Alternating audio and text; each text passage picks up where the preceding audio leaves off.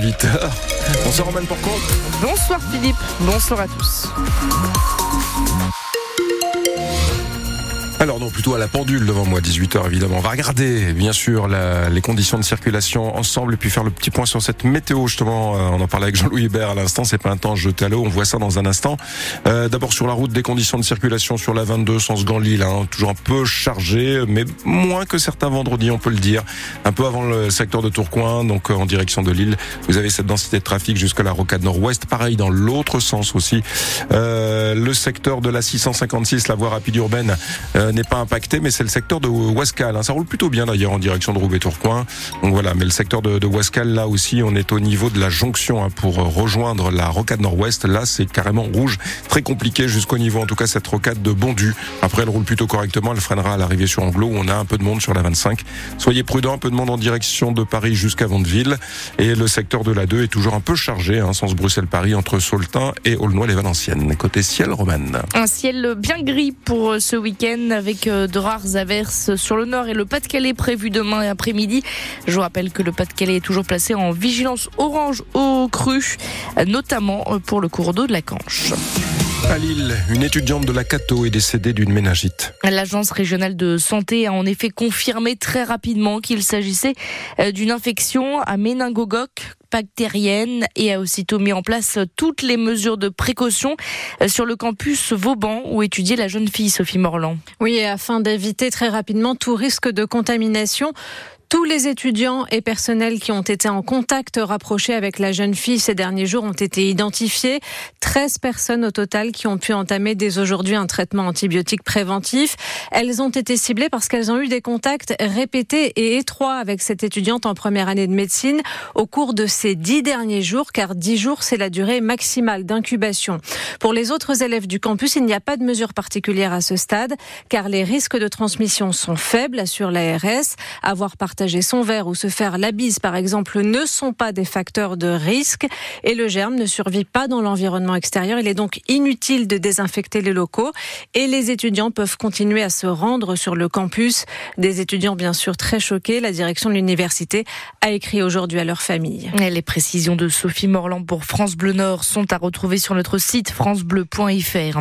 À Tourcoing, la police a ouvert le feu après un refus d'obtempérer hier soir vers 22 heures. Un véhicule a refusé de se soumettre à un contrôle routier. Selon nos informations, un fonctionnaire a tout juste eu le temps de s'écarter.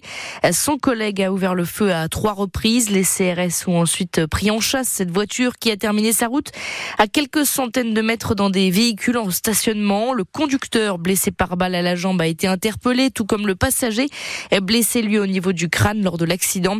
Les deux hommes, ont, été hospitalisés et seront ensuite entendus par la police. Quant au fonctionnaire auteur du coup de feu, il a été auditionné aujourd'hui par la police des polices, l'IGPN. Un agent pénitentiaire de Lille, lui, est mort hier dans un accident sur l'autoroute A6 près de Macron. Âgé de 49 ans, il appartenait à l'équipe régionale d'intervention et de sécurité basée à Los. Il participait à un transfert de détenus hier vers une prison de Savoie quand l'un des deux fourgons s'est encastré dans l'arrière d'un poids lourd. Trois autres agents ont été blessés.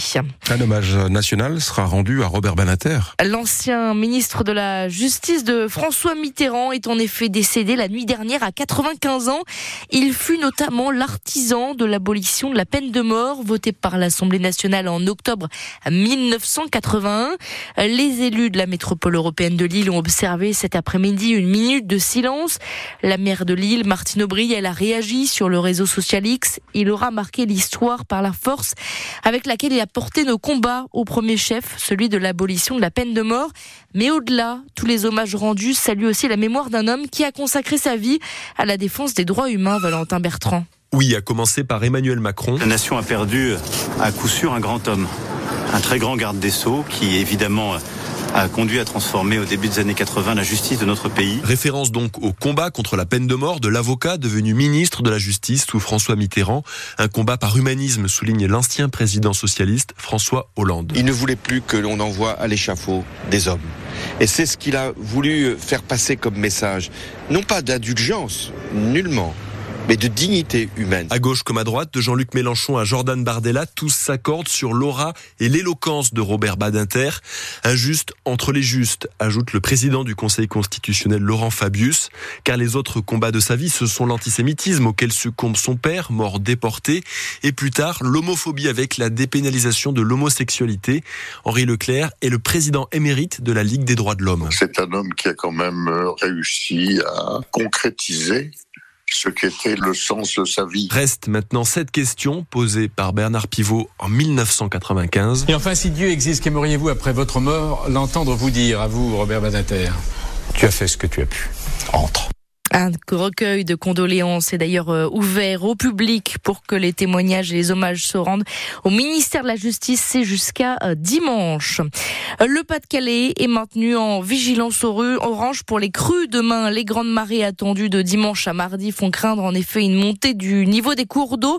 C'est surtout la Canche, toujours classée orange par Vigicru, qui inquiète. À marée haute, l'eau salée remonte dans l'estuaire et empêche le fleuve gorgé euh, de pluie donc de s'évacuer dans la mer. En prévention, Cinq pompes ont été installées à la caloterie. À marée basse, c'est l'effet inverse, évidemment. Grâce au fort coefficient, l'eau s'évacue plus rapidement, plus efficacement. Ces grandes marées sont donc plutôt une bonne nouvelle là pour les cours d'eau euh, qui peuvent bloquer la marée montante comme la Liane ou encore le réseau de Watring. En sport, en Pro les basketteurs de Lille jouent à Chalon-Reims ce soir. Denain accueille Poitiers. Les deux matchs sont à 20h. À 20h également du handball. Dunkerque reçoit le second du championnat, Nantes. Et à l'approche d'ailleurs des Trois Joyeuses, le club réserve une surprise à l'entrée aux personnes qui seront déguisées ou à celles qui porteront un maillot carnaval du club. Et puis les parapluies, tiens, vous en parlez, seront de sortie justement ce week-end du côté de Dunkerque, hein, qu'il pleuve ou pas. Hein. Oui, pour euh, les mmh. Trois Joyeuses, Dunkerque qui euh, se prépare à vivre le carnaval. Le carnaval, c'est aussi à Bayeul ce week-end avec une parade à partir de 20h, la sortie du géant Gargantua. Ça continue évidemment tout le week-end avec notamment le carnaval des enfants lundi, le grand cortège de Mardi Gras avec les célèbres opérations du docteur Francisco Piccolissimo, euh, un médecin un peu particulier avec une hache et des ciseaux qui vient soigner les habitants atteints de oh. sinistrose après l'hiver. Voilà. Bon, apparemment, on lance aussi des, des tripes tout le week-end, donc on va suivre évidemment le carnaval sur France du Bleu Nord. de la tripe, mais j'adore ça. Voilà, vous avez le menu du week-end.